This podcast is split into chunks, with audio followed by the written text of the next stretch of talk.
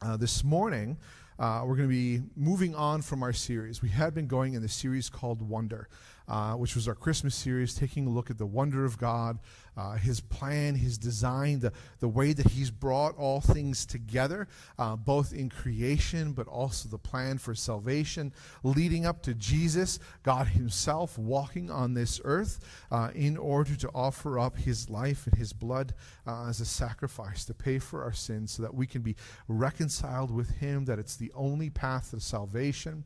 Uh, but then also in that last week, we took a, a look at the, the wonder of God's plan for the church, uh, for us being here together, that that was part of his design.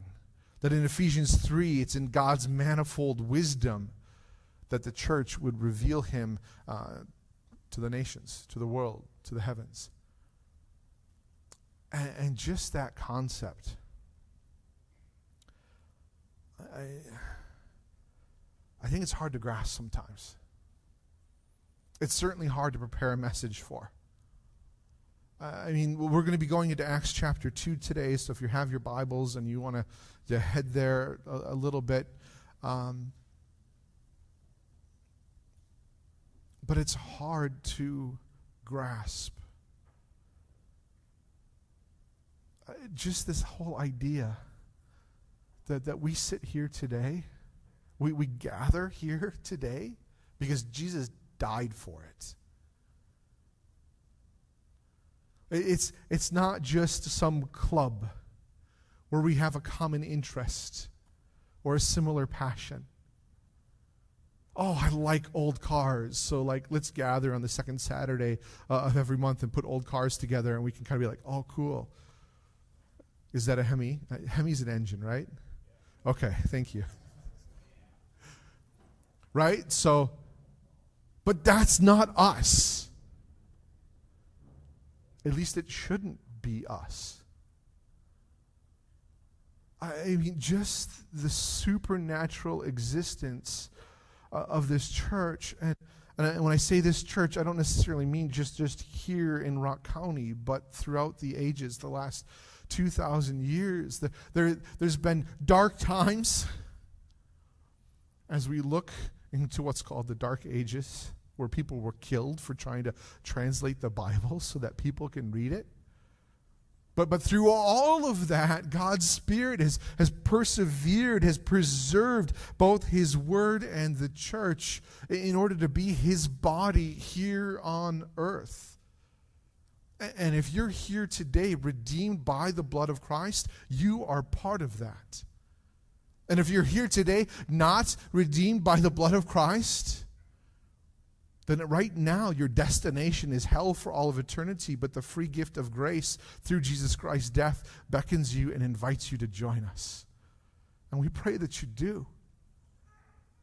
But this concept of, of being the church has to be so much more than just setting our alarm early on a Sunday morning and, and getting up and, and dressing and like, what did I dress in last week? Is anybody going to remember? And, and just showing up for an hour, for an hour and a half, and then leaving and being like, that was nice. It's more than just uh, devotional every day. It's more than just podcasts or YouTube where we take in information and, and, kind of consume, but it, it's something that we're called to be. Corinthians calls us God's ambassadors.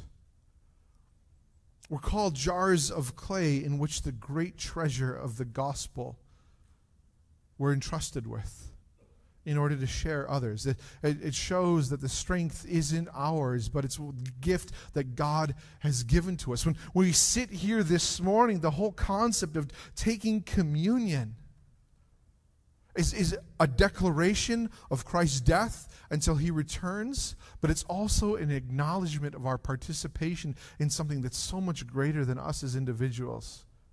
In the church universal over the last 2,000 years. That as we partake of communion this morning, we are declaring that we are unified with a peasant who lived 1600 years ago and believed in the name of Jesus Christ. It's a declaration of we are part of God's plan, His design for all of eternity. We exist here in 2020. Even with all of the difficulties that we've been through, we exist here for a purpose as carriers of the light of the gospel.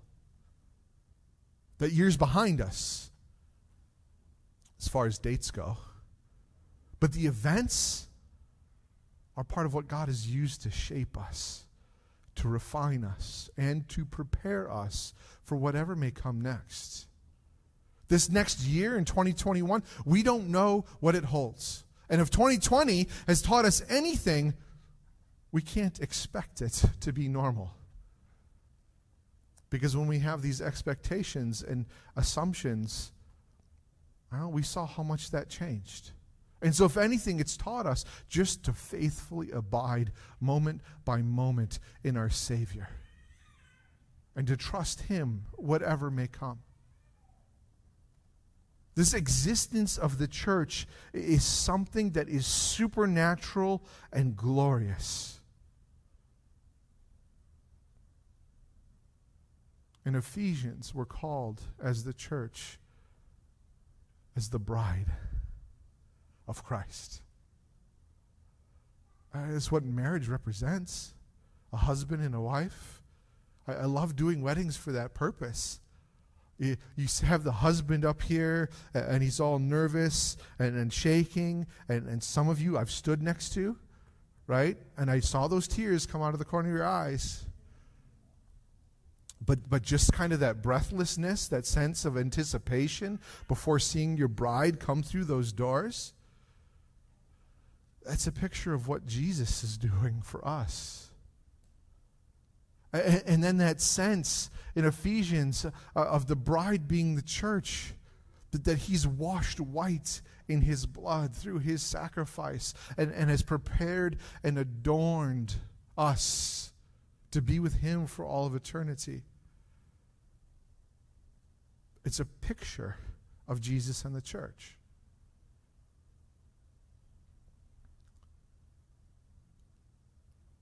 The beauty of a bride on her wedding day is meant to be a picture of the church. The joy of a husband who stands here on this stage and first glimpses his bride coming through is a picture of Jesus and his joy over you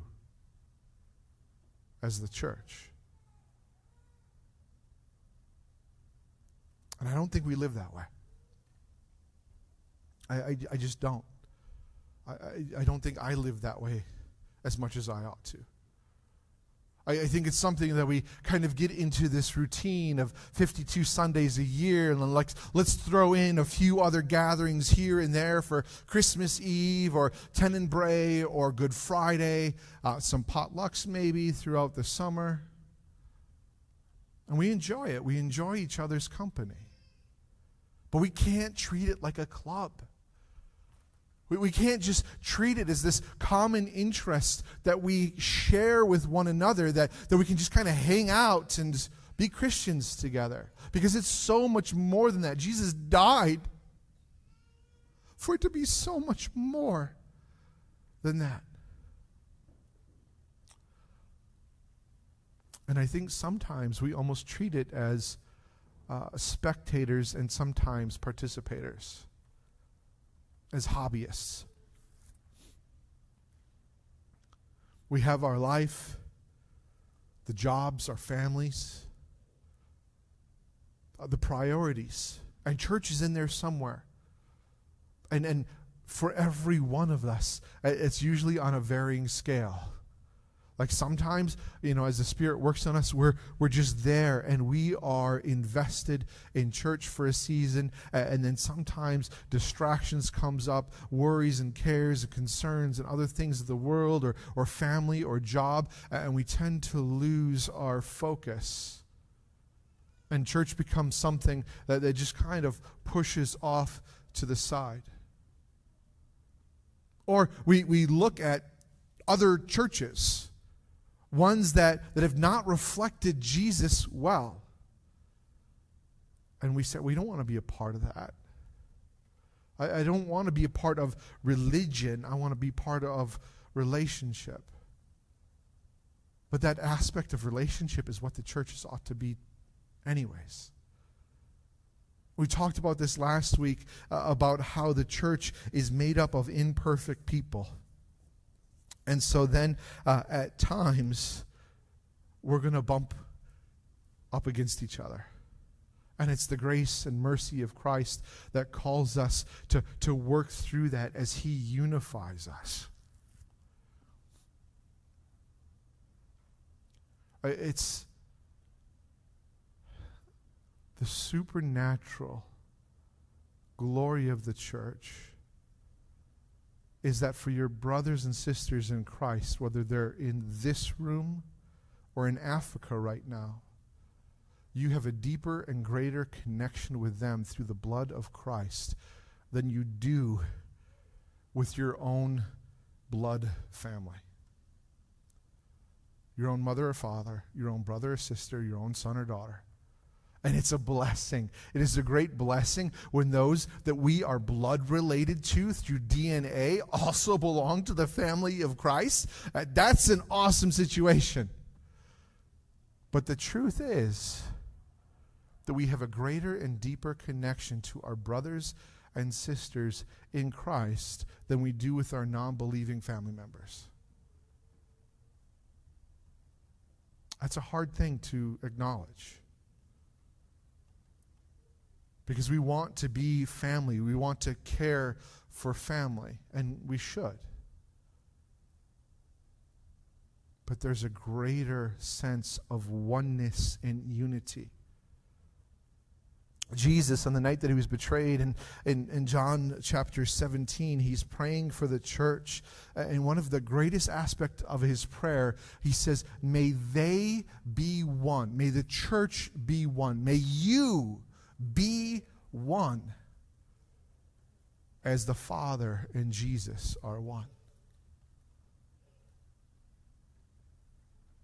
We don't often see that in church. We don't often see that played out consistently and, and dedicated in life. And we certainly don't see it when we look at, at the world of church around us. Uh, and especially in this last year, uh, there's been so many divisions and cracks revealed so through so much conflict. It's not what church is supposed to be. And I guess that's my heart in, in wanting to come together and have the prayer nights that we have coming up. My, my heart is to be, Jesus, you died, you bled out onto the dusty ground in Jerusalem for the church. You said it was better for you to leave so that the Helper, the Holy Spirit, would come to, to guide us into being the church the body of Christ, called to be ambassadors and warriors in the kingdom, carrying the light of the gospel to those in darkness and the hope of freedom for those in sin. That's what we're called to do. And so my, my heart is, is okay, we've, we've done church. And, and as I look back on the last six years that, that we've been here in Janesville, there are things that I cherish in the way that we've been the church and cared for one another. And then there's things that I see that I did or we did pragmatically. Like, this is what works. This is what a church should do. So let's do it. And so I want to come in these prayer nights and just say to God, You bought us. What do you want us to be? Guide us and lead us. Help us to, to be unified. Help us to be the light in the world. Help us to be active participants in what it means to, to be the church and, and not just spectators. And I think that's a great temptation just to be spectators. I mean, our society, that sounded really nasty, but I, honestly, it was just like, see, There's no snot coming out, it just sounds like it. All right? So, all right. We love to be spectators. We, we'd, we'd much rather see somebody else have snot on their face than ourselves. But, but it happens in, in so many different ways. I, I remember we were living in an apartment uh, above Main Street, uh, kind of where we used to meet uh, in Voigt. and our front window looked into out over Courthouse Street that would go up the hill, like along the courthouse. Uh, and there would be days and, and nights in the middle of winter uh, where we would sit there riveted at the window with hot chocolate trying to watch cars go up the street. Like, and it was horrifying sometimes. You know, you could just tell, like, oh, that's a rear wheel drive truck, no chance. You know, and then there'd be others that would try and get momentum, uh, and then they would turn sideways and go down the street sideways, and we're just kind of like, but we couldn't stop watching. Uh, we like to watch things. There's, there's things that we would rather only watch, uh, whether it be a television show or a car going backwards down the street. There's a, a television show called Alone. Uh, and then the show Alone, they take a person and they put them out into the middle of nowhere all by themselves uh, with a knife, a pot, and the clothing on their back and, and something to start fire with. I, I really like this show. It's really interesting. And some of those guys are out there for like 50 to 60 days and, and living off the land. I enjoy watching that. I don't ever want to do that. There's times where uh, we enjoy sports, you know, whether it's football or baseball or basketball, and, and, and we like to watch. We enjoy watching other people who are professionals do what they're good at. And, and then maybe sometimes we like to get out and play, like a little recreational basketball a little recreational football where uh, you know if you put me into the, the middle of a game um, against any nfl defense and you give me the ball i'm taking a knee right then and there like don't tackle me i'm down because I don't, I don't want to participate in that because it feels way above my level. But I think that happens to us when it comes to church sometimes. Is that we look and we say, I'm not that good. I, am not that great at being a Christian. I, am not that good at praying. Uh, and so I'll let the prayer team do the prayer. I'll watch them and, and maybe I'll jump in every once in a while. The worship. I'm not that good at singing. And, and so I'll just kind of stand there and, and watch and maybe engage once in a while if I like the song or it's the right hymn instead of something new and modern.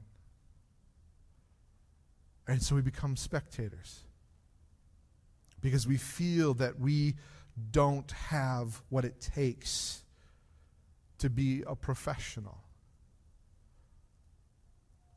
We struggle with sin and temptation. And I stand here before you saying, I struggle with sin and temptation. There are no professionals. At least there shouldn't be any professionals. And there are certainly those who have given church a bad name because they acted like professionals. And I don't want to be at church where we have any professionals.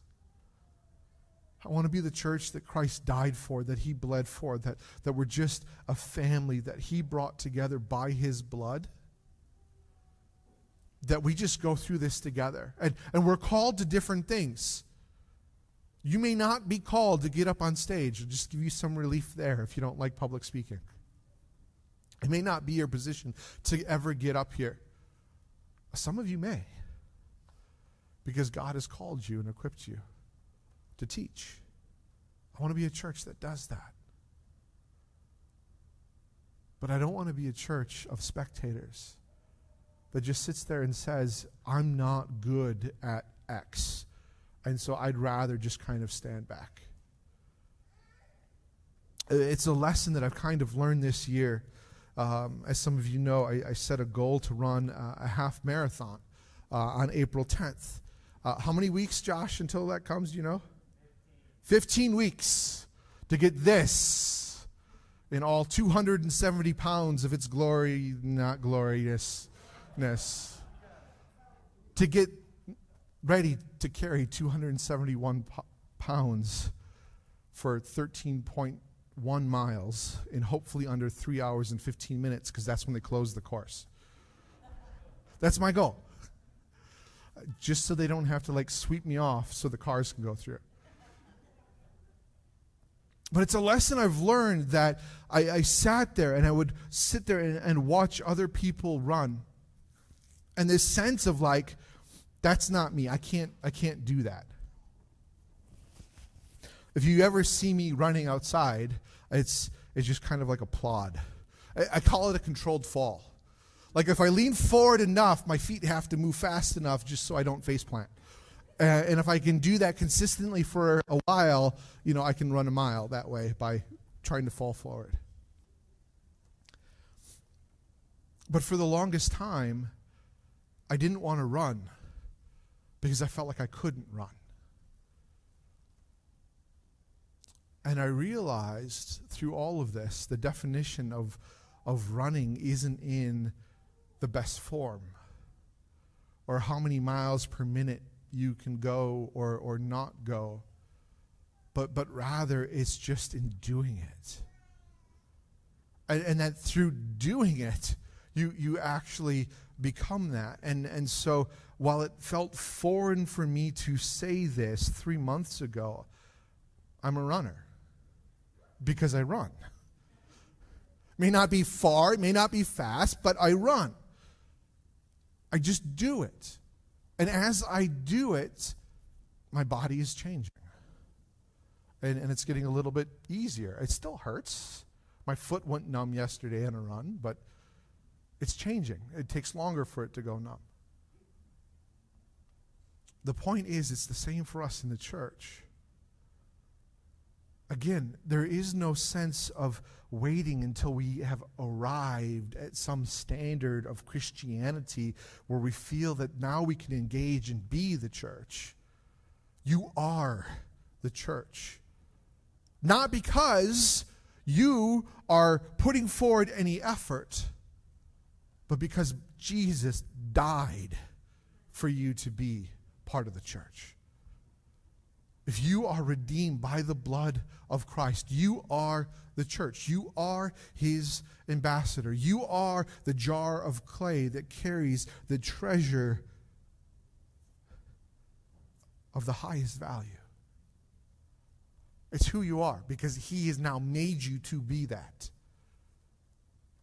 And so it's not this sense of, oh, let me hold back, let me wait until I feel like I've arrived. Because if I did that with running, I'd still be on my couch. The, the couch to 5K part would just be couch. We can't afford to be that in our Christian walk. There's too much at stake. It's not just our lives, but it's us being the light. It's what we're called to do.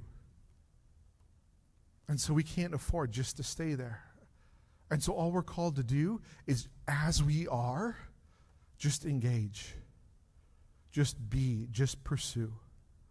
If, if you don't know that much about the Bible, that's fine. Just start reading, asking questions, study, go to groups, encourage one another. There was a point, I grew up as a Jehovah's Witness, uh, and so for the first 23 years of my life, uh, I learned a Bible that was falsely translated to, to where it would put Jesus as being the first created angel. It erased the existence uh, of eternal punishment in hell. And it took away the power of the Holy Spirit and being the helper that we have today. And when I came to a realization of that, it felt like I was back at ground zero. Even after 23 years of, of studying the incorrect Bible, it was back at ground zero and saying, God, I just need you to teach me. And, and at that point, when I was 23, having just left the witnesses, uh, there was no way anybody was going to say, uh, Here, Josh, why don't you take a Bible, get up in front of a stage, and, and teach? It was step by step and just reading and studying and asking. And not only that, then it was calling and God empowering and equipping and, and all of that coming together to, to the point where I stand before you here on Sundays, just humbly trying to say, This is what God says, let's do it together. It's the same thing in your prayer life. It's the same thing with evangelism. We all start off at a point where we're, I'm not comfortable. I'm not the best at that. And then we're faced with a temptation.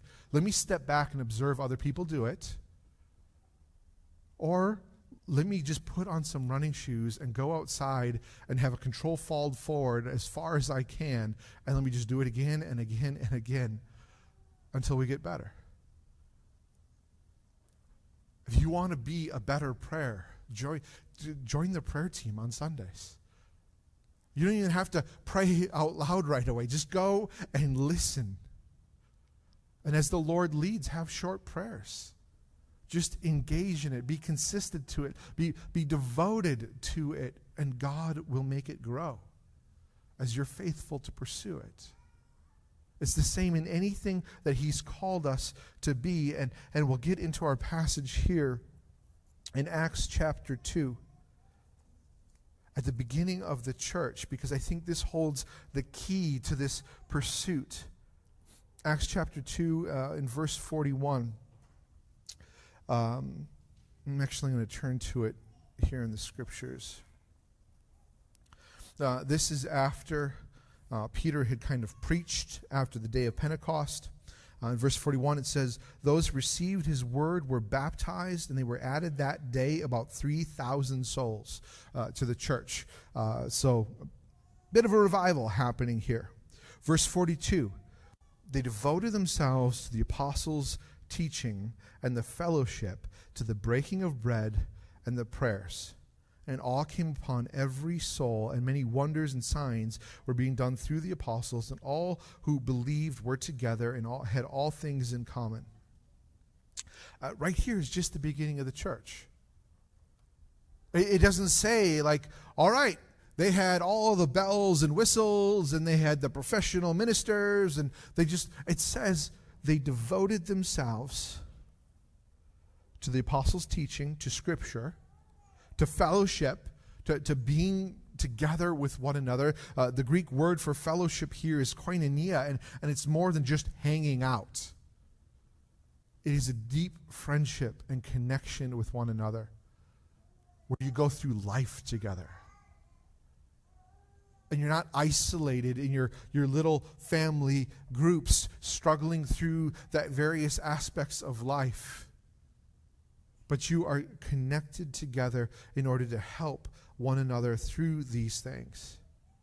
To the breaking of bread, which means communion, like we did this morning, but it also means just having a meal together, and to prayer. This word devoted, they were devoted to these things. In the Greek, uh, is proskartereo. Uh, it's Strong's number 4342 uh, and it means devoted to and constantly diligent. It doesn't mean excellent at. Doesn't say they were professionals. They were excellent at the teaching and excellent at fellowship and the excellent at prayer. And, and yet, some reason that's the standard that we set for ourselves. I want to be excellent at this so that I can not be ashamed that other people know more than I do, or pray better, or I think they pray better, they sound better, they sing better. It's not what this is saying. It doesn't say they were excellent at these things, it says they were devoted to them. The one thing I've learned this year in a pursuit of trying to do this half crazy marathon thing is, is it really just takes devotion. When I started off, two months ago. It was hard for me to just finish a mile. I would get done with running a mile, and I was like, I want to be done. But through consistency, um, On Christmas Day, I ran the farthest I've ever run, which was like 4.3 miles. Took me an hour to do it, but I did 4.3 miles. Which is cool, but it's minor in comparison to what God's calling us to do as the church. And what he's saying here is that all it takes is to be devoted to, to be diligent, to persist and endure in reading the Word and studying the Word, to be consistent and diligent in fellowship with one another, to be the family that He has, bought, with His blood, to be consistent and diligent in having meals together, communion together, and praying with one another. If we just do those things, I think we'll be astounded in where God takes us. Not that we're experts at it, but we want to be devoted to it. That it is the, the central point of our life. That it's not just something that we have in common every once in a while, this little club that we go to. But it is our life. And it's our life because Jesus gave it to us. He bought it with his blood. He made us to be a new creation. He didn't give us the church just to be a facet of our life, but rather it is who we are. And if we continue to approach it as spectators, uh, God will use that. He will work through that. He will, will help you with your struggles, He will help you with your temptations. But to the extent that it's only part of your life, um, it's not a holistic aspect. You'll find some success, you find some help, and then you lean on your own strength some, and you'll find yourself in danger. And then you go back and you lean on Him, and it gets easier. Then you go back to your own strength, and it gets hard. It's a sense of diligent and being consistent in living in this way that He's called us to, being devoted to the teaching, being devoted to prayer, being devoted to acknowledging the death of Christ until He returns through communion with one another, being devoted to fellowship and encouraging one another as the day draws near. Uh, I tell you, with this running thing, if it wasn't for this, this running group, we've got the, some kind of a running group that is miraculously come together over this last couple of months and there's like 12 15 people just within this group here that are part of that. And if it wasn't for that i don't know if i would even be or have the encouragement to continue running. It's the same thing in our pursuit of being christians.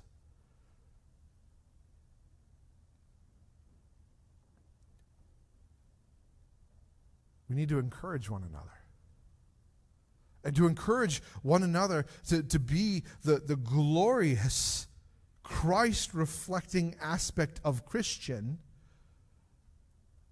When in our society, in our world, Christian has so many different connotations, evangelical has so many different connotations, and, and we have to kind of defer and default and, and say, well, I'm not like that Christian because this is what I believe. To the point where we would rather sometimes not say, yeah, I'm a Christian. Instead, we say, I have a relationship with Jesus. But there's a glorious and holy aspect of being a follower of Christ, of being Christian, bought by the blood of Jesus in what we are called to be. And it is entirely and wholly powered by the Holy Spirit and not our own efforts. But all we're called, all we're asked to do is to be diligent, to persevere, to be devoted, to participate in what the Holy Spirit is doing within us. Part of this passage, uh, as it teaches here in uh, verses 46, Acts 2 46, uh, it says, Every day they were devoted themselves to meeting together uh, in the temple, broke bread from house to house so again, not only did they gather at temple or at a church location, but from house to house, they ate their food with joyful and sincere hearts. Uh, the word here for sincere also means simplicity. Simplicity. There is no great or unrealistic expectations from one another. No, no sense or judgment of you're not praying right. You're not praying professionally like a professional would. You're not hosting like a good host should, like Etsy says we should. Is it Etsy or Pinterest? Pinterest. Thank you. You know, like if you want to be a good host, here's 10 things Pinterest says.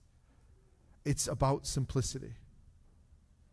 It's about simply acknowledging this is what Jesus has died for. Let's just do it. Let's just read his word together and encourage each other in it. Let's pray together and ask for his guidance. Let's pray together and, and, trust that he will do wonders and signs, as it says in verse 43, because they were devoted to prayer. Let's just have fellowship together because he died for us to have fellowship together. Let's throw off uh, the stigma that our society has put on what church should look like and get back to what the word says church should be.